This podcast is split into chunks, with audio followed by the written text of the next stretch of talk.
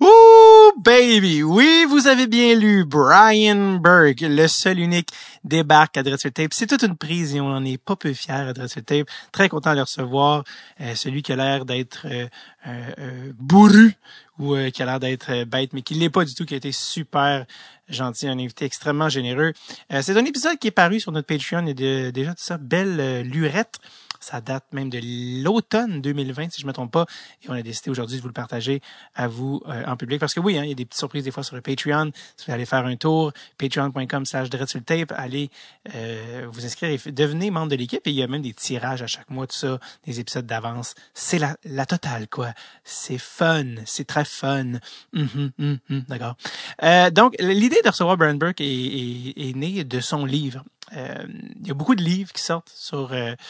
des livres de sport de tout genre. Et ils sont de qualité, avouons-le, variable. Tu sais, des bios qui sont toujours écrits par des ghostwriters un peu moyennes, mais je dois avouer que le livre de Brian Burke m'a tenu en haleine et m'a fait me coucher très tard, plus tard que j'aurais dû, la nuit. C'est un gars qui a le sens du punch, qui a le sens des anecdotes, qui a tout un vécu aussi, tout un background, venant d'une famille moyenne, qui était à Harvard, mais qui a eu Lou Lamoriello comme coach à l'université avant ça, qui a été GM de tellement d'équipes, les Whalers, les Canucks, les Leafs, bref, il repasse vraiment la totale de sa carrière et les anecdotes sont au rendez-vous, les trades qu'il a dû faire pour aller chercher les CD sur le draft floor la journée, ça s'enchaîne à un rythme effréné et c'est croustillant, c'est savoureux, c'est du petit bacon en bouche. Alors, c'est pour ça que j'ai voulu le recevoir parce que je suis pas payé ou rien, il n'y a pas de placement de produit, c'est vraiment que j'ai aimé le livre.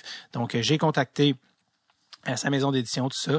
Et puis, après des mois de travail, des semaines pour le moins, leur faire comprendre qui était... qu'est-ce qui était Dreadswell Tape, qui j'étais. Sais-tu, je suis qui, moi? Non. Mais ils ont fait « OK, cool ». Ils ont vu le sérieux de la patente. Et évidemment que, étant Brian Burke, puis je pense que c'est beaucoup une manière aussi, évidemment, de le protéger de son publiciste, on ne peut pas avoir le temps... qu'on a souvent avec d'autres invités, une heure et demie, tu sais, en montant.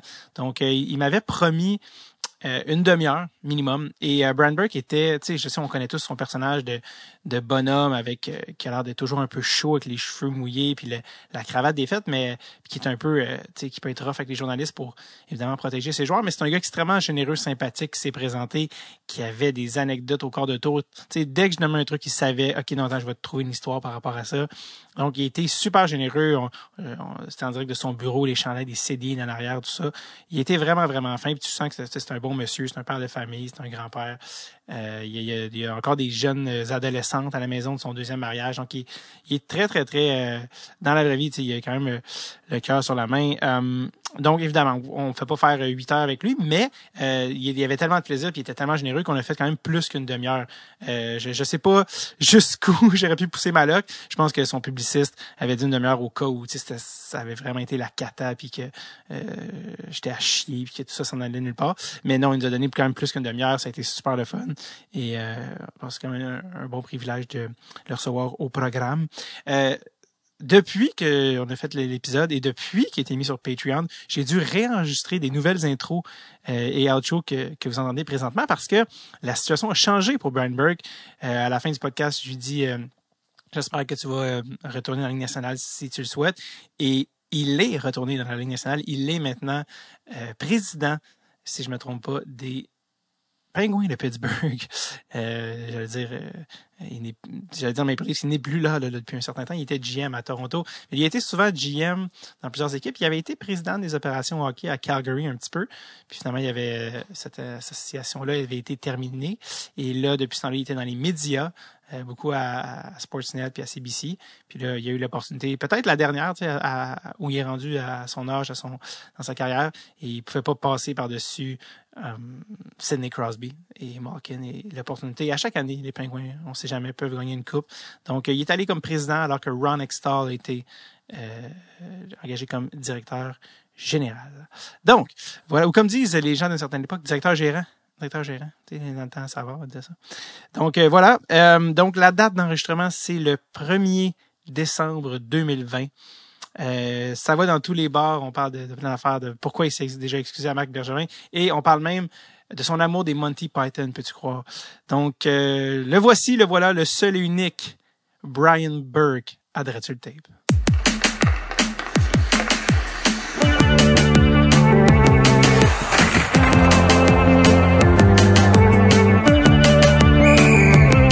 Dreadswell Tape avec David Boncage.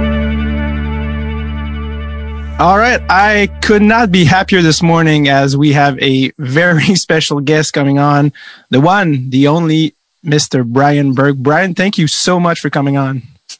Thank you for having me. Is this your first French-Canadian podcast? It's got to be.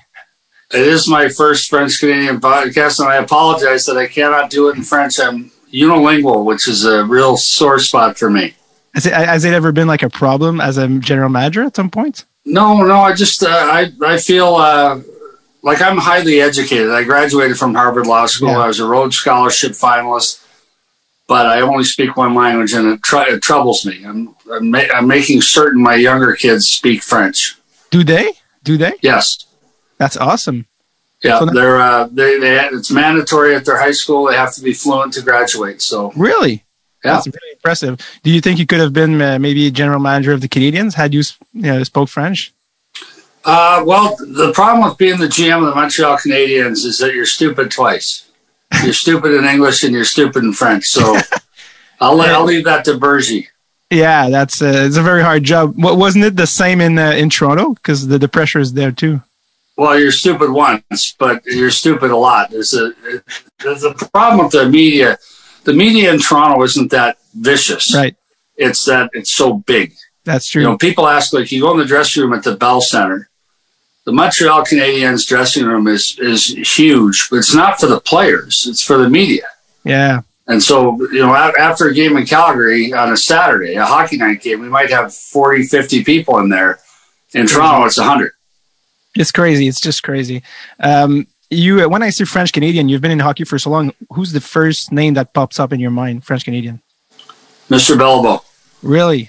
Yeah. One of the proudest moments of my life is I went to Ron Lapointe. The late great Ron Lapointe worked for me, coached our minor league team. Wonderful man. And I went to his funeral, and Mr. Belbeau was two pews behind me in the church, and he tapped me on the shoulder. He says, "Berkey, is this a mass?" So this is for Friday. Is it a full mass? So if it's a full mass, you don't have to go to mass on Sunday. Right? It takes the place. So, but if it's just a funeral service, it doesn't. You still have to go to mass. And I said, it's a full mass, Mr. Bellevo. He said, thank you. And he sat back. And I sat there thinking to myself, Jean Bellevo knows who I am. He knows my name. I was so happy.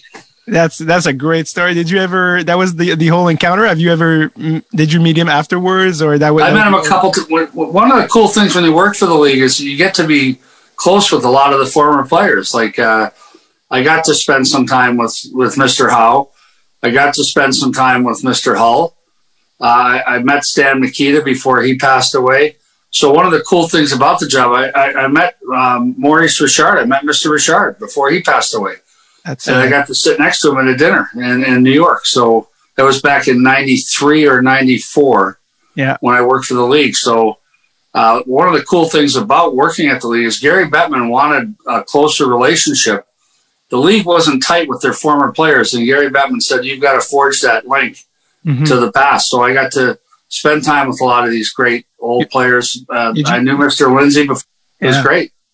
Yeah, Ted Lindsay, who did so much for the Players Association. Did you get your haircut from the Rocket Richard? He used to put it back just like you do.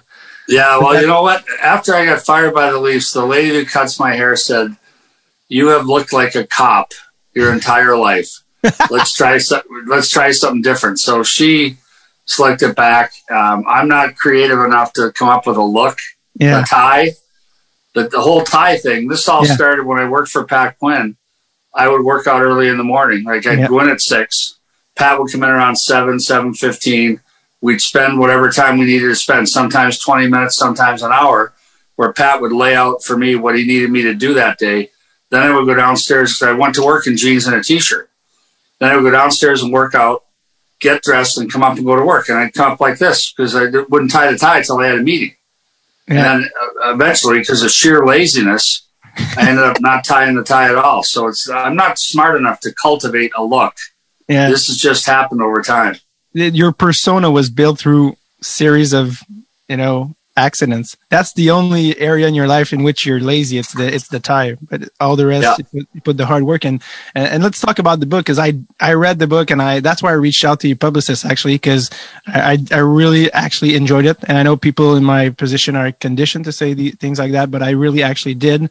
And the reason why I did is because it felt like sitting with you at the local Irish pub at the corner, and you telling me your life story over a pint. Same vocabulary, same expressions. There are curses when curses need be. And it's just like, it really felt genuine, the way you tell the story.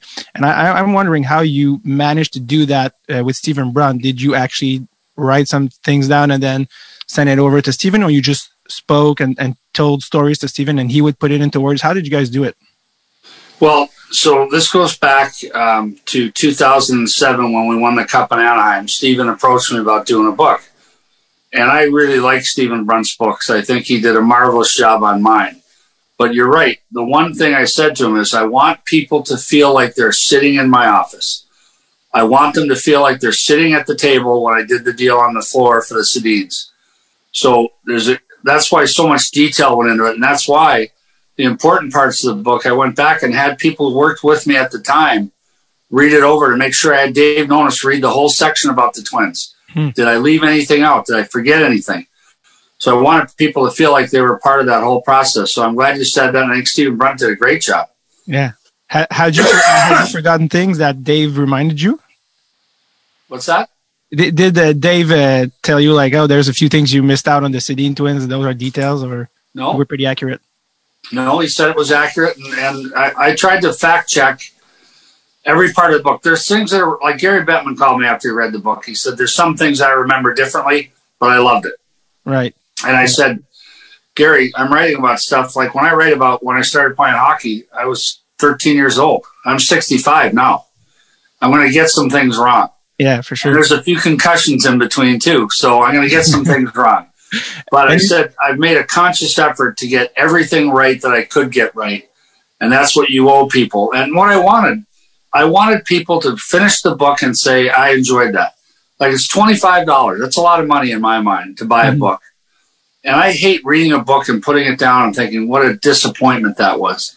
So the number one thing I want, whether you like me or not, whether you like what I said or not, is did you enjoy the book? And so far, the response has been terrific. Absolutely. And I just noticed it's written $35. So I paid $10 over it. So I got screwed. So I learned this just as you said it. You've been a GM for many teams, Vancouver, Anaheim, for maybe the younger people listening, Toronto, Hartford.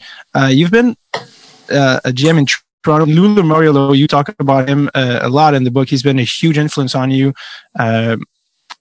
He was also a GM in Toronto, and you've mentioned on other podcasts how Toronto are right now in a very difficult situation with the contract. Locked over $30 million in three players. How would have Lou handled so many superstars in Toronto? How would he have handled the whole contract situation there? Well, first off, it's very easy to critique other GMs, right? I have the easiest job in the world because I'm always right. Yeah. And I think the key is to do it in real time. And I'm big on this. I'm big on if Toronto announces a trade today, I've got to take a position on that in real time. I've got to say today what I think of it. And I was very critical of the signing of William Nylander because that was the first of the big contracts, right? So when they signed John Tavares, I said in real time, I support this. I love John Tavares as a player. Yeah. But I said, it's going to complicate signing the other young players, and it's going to create a cap situation, which is not healthy. I was right. And I also said they're going to choke on the last couple of years of that contract, which you do 7-year deals with guys his age, you're going to choke on the last couple of years of that contract. No question. Now they signed William Nylander. I said they just gave their 6th best player $7 million a year. Not only have they just inflated what they have to pay Austin Matthews and Mitch Marner, they've lost Jake Gardner and probably a couple other players. Boom. It all happened. So when I talk about this stuff, I do it in real time. And I've been right on most of it, not all of it. Now, you said 3 players at 30. It's 4 players at 40. It's way worse. Yeah. They've got 4 players, 4 forwards, not one defenseman, not one goaltender, locked up at 50% of the cap. Yeah. That is a recipe for disaster, and it's not going to get better. They seem committed. When Kyle met with the media at the end, and I like Kyle Dubas, I like Brendan Shanahan. A lot of people say, oh, you're just bitter because the Leafs fired you. Actually, I'm not. I think I didn't win enough games. I got fired. It happens. Mm-hmm. But I also know what the path they're on is not going to work. And so at the end of the season, I'm a season ticket holder with the Leafs. At the end of the season, you meet with the media. I'm an expert on meeting with the media at the end of a disappointing season. I've done it many times. What you say is, it was not good enough, I'm sorry, and here's how we're going to fix it. What Kyle said is, it's not good enough, I'm sorry, we believe in our people and in our system. And it's not going to change as long as they believe in their system, which has proven to not work. And they're smart people. I don't get it. Kyle Dubas is a really smart guy. He's a really good guy, too. I don't get how he can watch the playoffs the last 2 years and not realize there's a great premium on physical hockey in the Final Four. Right. Like there were 100 hits in the finals. There were 100 hits in 2 different games. 100 hits. And so you've got to have a team that can play that way, and they don't. So I think their roster construction is flawed. It's dictated by too much money for too few players, and it's not enough big boy long pants hockey. Because there's, I can't picture Lou giving close to $7 million to Nylander, and you know the way Nylander held out, doesn't the agent, like Nylander's agent, knowing a guy like Lou who's been in the business for 100 years, and the way he handled contracts, goes to the kid and says, "Look, we're not going to win over Lou Lamoriello. He's going to win. He's going to have you at his price." And then that's where you get Nylander lower. When isn't that the way it would have been with Lou? Like, yes, he has. So he goes over to Switzerland and says, "I'm staying here unless I get the money I want." And I know what Lou would have said. Years ago, many years ago, I was a GM in Vancouver. Peter Schaefer went to Finland, and he said, "I'm going to play here until I get the contract I want." I said, "Well, you better buy a good TV." Because the only NHL hockey you're going to see is on TV. Right. So to me, I think Lou would have said, no, we're not paying Nylander. That means Marner comes in cheaper. That means Matthews comes in cheaper. Mm-hmm. But they're flawed now. And by the way, they're talking about a flat cap for the next 2 years. Yeah. It's going to be a flat cap for 5 years. They're not going to get out of this cap hell until they trade one of those guys. Right. They're not going to trade Tavares. They can't. They can't trade Marner. They can't trade Matthews. I don't know what trade protection Nylander has, but that's the guy that they've got to move to address the défense. Right, right. On prend une petite pause de l'épisode pour que je vous fasse une annonce de la part de notre collaborateur Manscaped qui lance en primeur, absolument, leur nouveau Lawnmower 4.0, la Cadillac du rasoir de poche, et ça partout aux États-Unis et au Canada, quand le 5 mai, oui, ma date de fête. Si ça, c'est pas un hasard fucking weird! Ou un hommage. J'aime mieux le voir comme un hommage. Absolument, profitez de 20% de rabais avec le code DST20. Et oui, Dreadswell Tape, DST ou David, Simon, Tortue, au manscaped.com, DST20 au manscaped.com, 20% sur toute la patente et le shipping gratuit. Complètement. C'est vraiment, ils me l'ont envoyé, c'est vraiment la Cadillac du rasage de sacoche de monsieur. Il y a même une technologie skin safe, c'est impossible pratiquement de se couper avec cette affaire-là. On dirait que ça a été designé avec le génie de Elon Musk, le fantôme de Steve Jobs, puis la vision de Wayne Gretzky. C'est phénoménal! C'est pas compliqué, c'est la CSST des couilles. Il manque juste une annonce où Claude Legault nous montre son paquet super bien rasé et on observe que sur ses couilles, il y a un petit chapeau de construction. Ah, même ses testicules appliquent les règles à la lettre. C'est magnifique. Il y a aussi une nouvelle option dans le Lawnmower 4.0. C'est tu peux choisir ta longueur de coupe, de trimmer, de 1 à 4. Donc, tu peux autant donner à tes couilles le look J du Temple saison 1 de OD que J du Temple saison 4. Et si tu veux les bleacher de manière funky, ça t'appartient aussi. Je trouve ça quand même malade qu'on interrompe un entretien avec Brian Burke pour parler d'un rasoir de poche. En même temps, c'est quand même quand même à propos d'une certaine manière, parce que lui vient de l'époque où les initiations, c'était ça, c'était des gars qui retenaient des gars de force pour leur raser la poche, puis il arrivait des incidents malheureux. Mais s'il y avait eu le 4.0 lawnmower à l'époque, il n'y aurait eu aucun accident. Et alors qu'aujourd'hui, tout ça, là, ces initiations-là, c'est illégal. OK. Alors, je vous rappelle, obtenez 20% de rabais et le shipping gratuit. C'est pas rien quand même avec le code DST20 au manscaped.com. Je vous rappelle, DST20 au manscaped.com. Allez! Donnez à vos couilles ce qu'ils veulent. Écoutez-les. Donnez leur amour, santé et sécurité. De retour à l'épisode. You've mentioned how, you know, it's easy to critique GMs, and every NHL fan thinks he could be the GM. He's thinking, I would have traded that guy, would do this for that, and put this guy there. But truth is, it's of course much harder than that. What's the hardest thing about being a GM you wish every NHL fan knew about? Well, I remember when I was a rookie GM in Hartford, I went to meet with Bob Gainey. Yeah. And he was a GM of the Minnesota North Stars, and he lived in Edina, Minnesota, which is the town that I grew up in. That's where I went to high school.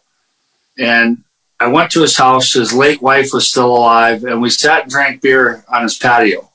And drinking beer with Bob Gainey is a big mistake, because Bob Gainey can drink a lot of beer. But we were drinking. I had ice-cold Heinekens in a bucket, and we're out on a nice summer day, and I said, Bob, I need some guidance. I went to him. I went to Harry Sinden, too, and asked him. But Bob said, he said, so one job where you're driving to work and you're worried about your team. You drop your kids off at school and you're worried about your team. You're watching a movie with your wife and you're worried about your team. It consumes you. And he said to me, he said, do you think you were the best assistant GM in the world when you worked for Pat Quinn in Vancouver? And I said, absolutely.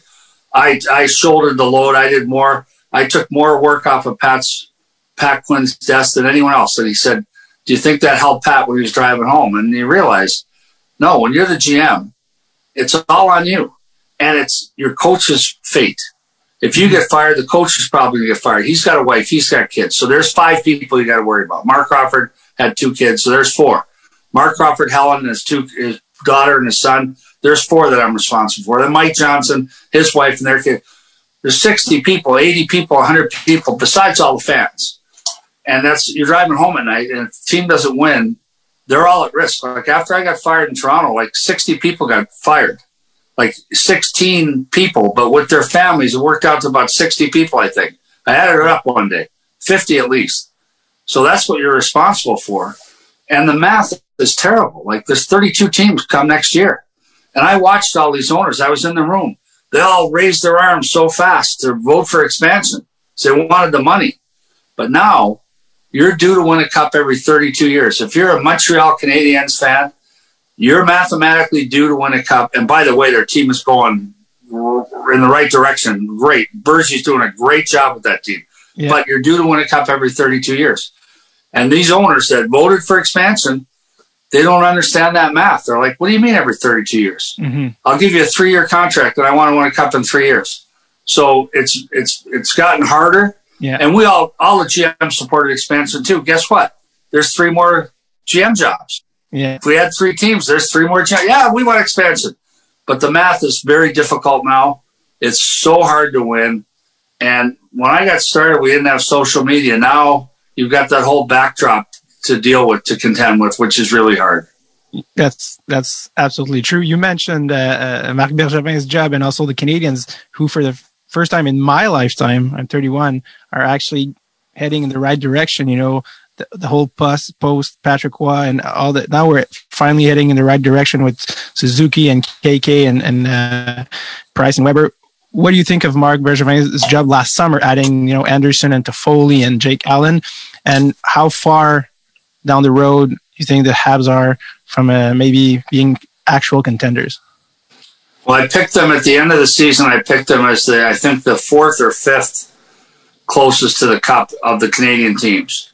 Right. And then when we came back, I picked them as number 1. I think they're closest to the cup of all the Canadian teams. Really? I think they're ahead of Edmonton with their 2 superstars. I think they're ahead of Vancouver with their great young players.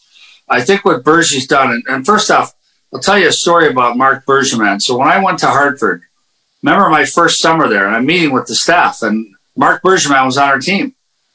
And we had to qualify him. And everyone's like, you got to get rid of him. He's no good. So I didn't know much about him, so we just cut him loose. We didn't qualify him. And then I realized what a good player he was. So I saw him years later. He was in the press box in Boston. We were playing there. And he wasn't dressed for some reason. Or I was scouting there. I don't know if we were even playing there. But I saw him sitting there. I went over to him and I said, I owe you an apology. I said, my staff told me you were no good. He played 15 years after that or 16 years after that. I had him in Vancouver. I brought him back as a player in Vancouver. So I love the guy. But I went to him. I said, I owe you an apology. My staff told me you couldn't help us. I had no idea how good you were. I made a big mistake. And I'm not afraid to admit I made mistakes. And I told him that. So with Bergie, so I don't know if you remember, but Colby Armstrong signed with Toronto, with Montreal. Yep. We didn't qualify him. And Colby tweeted at 9 o'clock in the morning of free agency on July 1st that he was a Montreal Canadian. Well, that's tampering. And right. And so Bergie called me and said, what are you going to do? And so I heard the league was really mad and the league was going to take a draft pick away. And so I said, well, I told the league, if you take a draft pick away from them, I want the draft pick. Toronto, we want that draft pick. Right. And then Bill Daly said, no, we think it was just an honest mistake. And I said, okay, then we drop it too. Like, I didn't want anything from Marc Bergevin or Montreal Canadiens unless the league was going to insist on it. If the league didn't care, then I didn't care. Like, Colby Armstrong's a great guy. Bergie's a great guy. So I think he's done a really good job. I love the they're tougher, they're bigger. I really like Max Domi as a player, but I think the trade makes sense. Now they got with Josh, they got a big winger who can score. I don't think he's a one-goal guy. I don't think he's a 27-goal guy. I think on that team, especially now with bringing in Toffoli, I think he's a 20-goal guy and a 200-minute guy, and he's legit. Like, he's legit tough. I love him. Mm-hmm. I think that Edmondson, I think, is a great pickup. I like the goaltending duo. I think Bergier's done a great job. Terrific. You mentioned Hartford. You were in Hartford, and you famously drafted Pronger second overall. And what I love the most about that is the first overall pick that year said, I don't know if you remember that, but the first overall pick said, I'm really happy to be first. Second. Exactly. And Alexander Daigle said, nobody remembers who got picked second. He also said, I drink my beer. He made fun of Eric Mundras. Yeah. That's awesome. Now, he made fun of Eric Mundras, who allegedly spit beer on somebody. So Alexander Daigle said, I drink my beer. So, but I will tell you this. Like, yeah. People love to make fun of Alexander Daigle and the Quebec Nordiques. We all had Alexander Daigle up high. Like, we loved him, too, in Hartford. Yeah. We had him at 3. Right. So that's the draft. You had Pronger, Correa, Gratton, Niedermeyer, Robbie Niedermeyer. That was an excellent draft, an excellent first round. We had Daigle right up there, too. I thought he was going to be a good player. We loved Chris Pronger. We thought he was the best player in the draft. Yeah. You mentioned Quebec City, and you work for the league, so you know the real business side of the game too. That's why you have such a big, such a full understanding of the whole game. Why is there not an NHL team in Quebec, and can actually really there ever be a team in Quebec, or that's not getting done? I don't think so, and I'll get a lot of emails from people in Quebec. First off, there's three problems. One is they had a team. And they lost their team when tickets were $35. Now they're $350. Right. So number one, it's a failed market. Number two, there's not a good enough corporate base. When all the separatist stuff went through, all the banking industry, which used to be based in Montreal, is all in Toronto now, except for Bank of Montreal. The corporate base isn't large enough. So that's your big ticket real estate, your suites, your club seats, your signage, you know, the big ticket, expensive real estate. There's not a corporate base there. And I worry about Winnipeg for the same reason, I think, long term. And three, the size of the market. It's just as passionate as the fans are. There's not, you need a couple million people basically to justify a sports team. And that's what the experts will tell you. They want to market at 2 million. We have some that are smaller. But no, I don't think there will be a team there. I can't see it. And by the way, I hope we don't expand again. Like, enough. There's 32 teams. Enough. So this would have to be a relocation, and I hope we don't have to do that. I hope all the markets are stable enough to keep their teams. Well, everyone wants to know the truth, so thanks for that explanation, because I think it's very clear now. I also want to mention one of my favorite chapters in the book, of course, and must have been one, probably the hardest one to write. And of course, the run about your son, Brendan. And I think it was very important to talk about him in the book and his legacy. Did you hesitate, knowing how hard it is to go back there and relive that again? Did you hesitate putting that in the book, or it was going to be in no matter what for you? No, it had to be in. Like it's a critical part of our family story. Like, it's not just my story. It's right. You know, so Brendan was, for people who are watching this who don't know, Brendan was my son. He came out as gay, and then shortly thereafter died in a car accident in the blizzard. And no, it had, that part of the story had to be told, because that's such a critical part of the Burke family. Mm-hmm. Like, we met as a family afterwards and said, look, we can either sit by the side of the road and hang our heads and cry, or we can march ahead. Right. And we made sure through You Can Play, we made sure that Brendan's memory isn't just a memory, it's a legacy. He's saving lives and changing lives as each day goes by. Absolutely. He inspires people to come out in hockey or any sports. And this is the 5th season of the podcast we're doing right now. I had on the first season years ago a guy called Andrea Baroni. You might have heard of him. Montreal. Yeah, I know Dre. Yeah. Absolutely. He was the first openly gay person in all of professional hockey. He was a referee in the East Coast at the time. And at the time I asked him, Andrea, how long do you think it's going to take for an NHL player to come out? And he said, I would say 2-3 years. Now, that was 4 years ago, almost 5 now. Still hasn't happened. I don't exactly feel we're anywhere close at this time, but I know you're in touch with the people from the community, and you're having dialogues and try to make things easier and start a transition. What's missing for an NHL player to feel comfortable to come out publicly this time? Well, you know what, you talk about comfortable, and I like that language better than I hear other people say when a player is not afraid to come out. And I don't think people understand. From my dealings with people in the gay community, it's the hesitation about coming out has nothing to do with endorsements or teammates. The battle, and again, this has been explained to me by a number of my gay friends, right, who told me the battle about coming out, it usually hinges on a close family member. Really? So if it's your mom or your dad who have told you your whole life that gay people are going straight to hell, it's your dad's brother, your uncle, your favorite uncle who tells you God's going to send these people to hell, gay people are, it's a close family member. And the person has a personal battle with A, battling with that family member, and B, destroying the family unit. So you could throw a monkey wrench into your whole family unit by coming out. And that's the battle for most of them. As it's been explained to me, again, I'm not gay. I don't understand all the issues, but as it's been explained to me. And I know my son was hesitant about coming out to me, and it was not an issue for me. Right. Like, Brendan told me he was gay. I said, hey, you've given us a million reasons to love you. This doesn't change any of them. So in our house, it was a non-event, but my son still hesitated with me. So we have gay players in the NHL. We know that. There have to be. Like, statistically, we have gay players. We have had gay players. Yes. So when the first player feels comfortable, to use your language, or feels it's appropriate and comes out, I think they're going to find a much more giving, accepting, inclusive landscape than they probably suspect they will.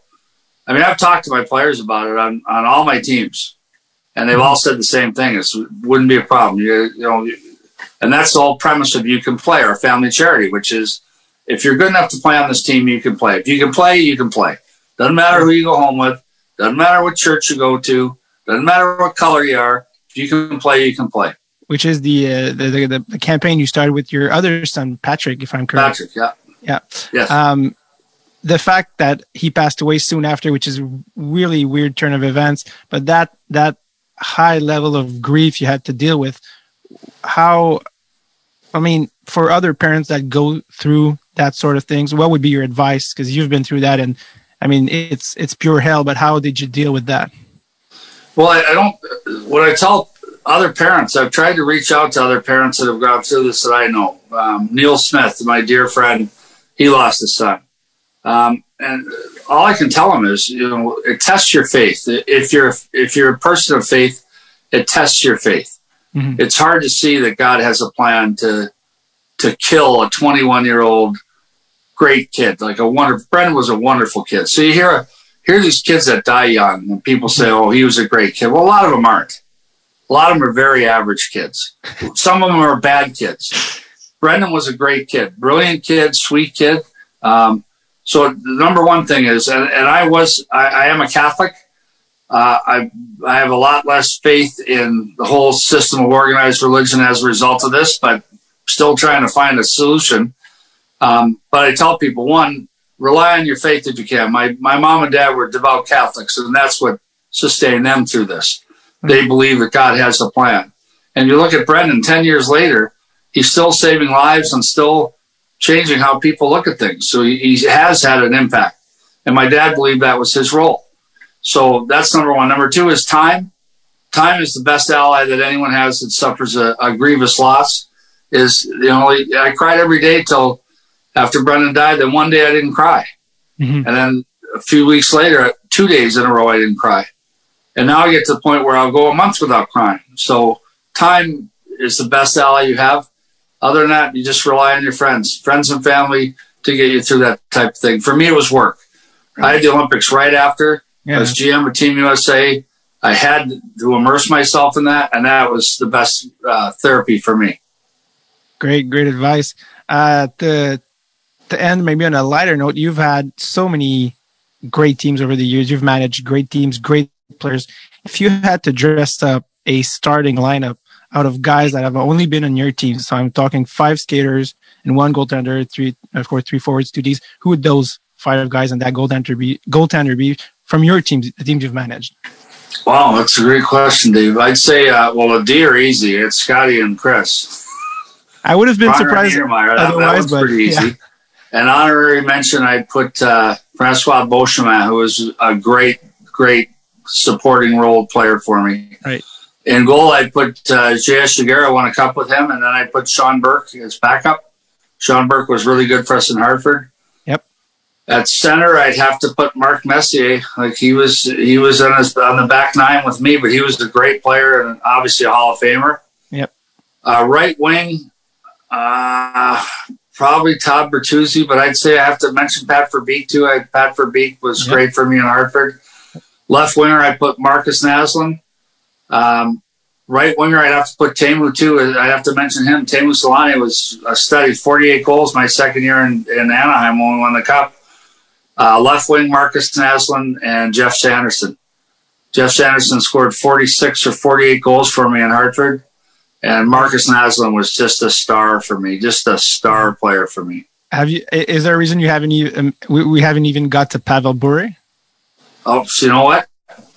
That's the problem when you ask me on the air. I couldn't leave him off. I love Pavel. Yeah. I was mad at him when I traded him because he held out. But no, I have to include Pavel Bure. But to me, he'd have to be him or Teemu on right wing. They're both Hall of Famers. Yes. An honorable mention, Pat Verbeek, and then left wing. Like I say, I'd have to Nazzy and Sandy. Yes, and we're not even talking about the Twins because we just can't get out at some point. There's just too many good players there. Yeah. Did you put I've been blessed. I believe you need stars to win, so I've always had star players. And when I didn't have them, I went out and got them, like Phil Kessel. Right. So to me, when you need star players to win, and I've been fortunate, I've been, like you say, how do you mention Mark Messier? Don't mention Trevor Linden, who played a lot of center for me. I think he's a natural center. Don't mention Henrik Sedin. Don't mention Daniel Sedin. And I'll think after we get off there, I'll think there's 5 more guys I should have mentioned. Did you mention Beauchemin and Giguère just to please me because they're from Quebec? No, I won a cup with Jiggy. Jiggy's the best money goalie in our era. In the era when J.S. Giguère played, he was the best money goaltender. Like when the game counted, even today, all Patrick Waugh, the great goalies I've watched in my life. Yeah. If you said we have to win a game 7, and I had to pick a goaltender, I'd pick J.S. Giguère. Well, his 2003 run was just one for the ages. And I heard him recently tell a story. He left a Conn Smythe out of the room because you don't bring a Conn Smythe back in the room when you haven't won the cup. And he told the story. The guys didn't even know he won the Conn Smythe. Yeah. He just went back to the room. He was fantastic for us. And mind you, he didn't even start the year we won the cup. He didn't start the playoffs because he had his son Max was born with one eye. And so Ilya Brizgalov had to carry us through the first round and into the second round. So Jiggy started late with us that year. Fun story, actually. I got in. I played in a beer league like this last year and go up to the face-off circle, and it was J.S. Giguère right in front of me taking the face-off. I was like, "Are you not a goalie?" He's like, "Not anymore," and won the face-off and got away.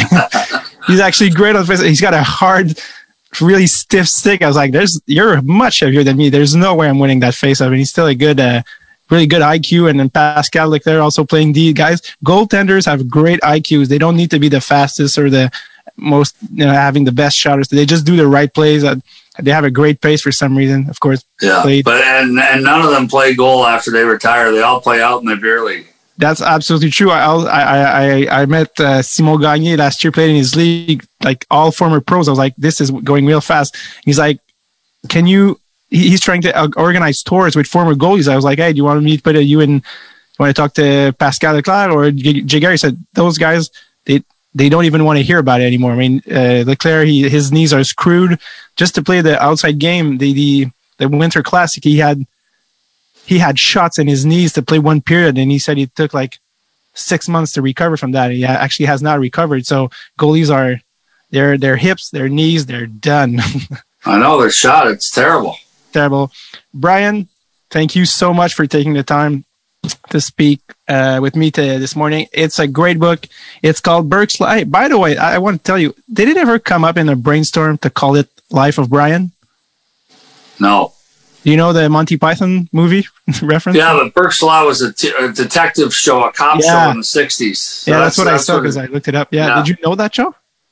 Life of Brian? Did I know Burke's Law? Yeah, I vaguely remember it, but it was that's the name the publisher picks the name. I don't get to pick it. Oh, right. I didn't pick the photo either. I don't even know where they got that.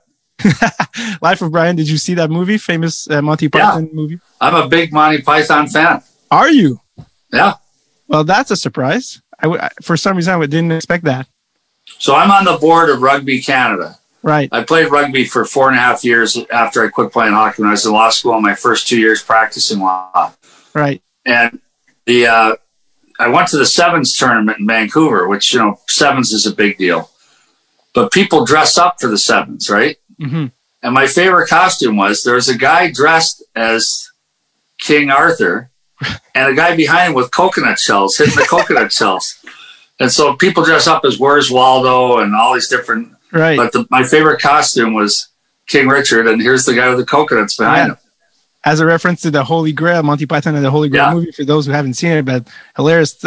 So we learned something. We learned a lot of things today, but we learned that Brian Burke is a Monty Python fan, and that's one I didn't expect. Yeah.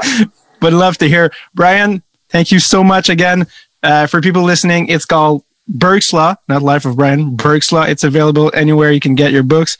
And it's great. I went up to bed much, much later in the night than I should have because of that book. Couldn't drop it. So I couldn't put it down. Thank you so much for taking the time, Brian. And are you coming back to Montreal anytime soon? Not anytime soon, but hopefully. All right. We hope to see you back in. I was going to say back in the game, but you're still in the game. You're doing some media coverage for Sportsnet. So practice your French with your daughters, and we'll have you back on the program and have you in French later on. Okay. Merci. Merci beaucoup. Thank you so much. Thanks.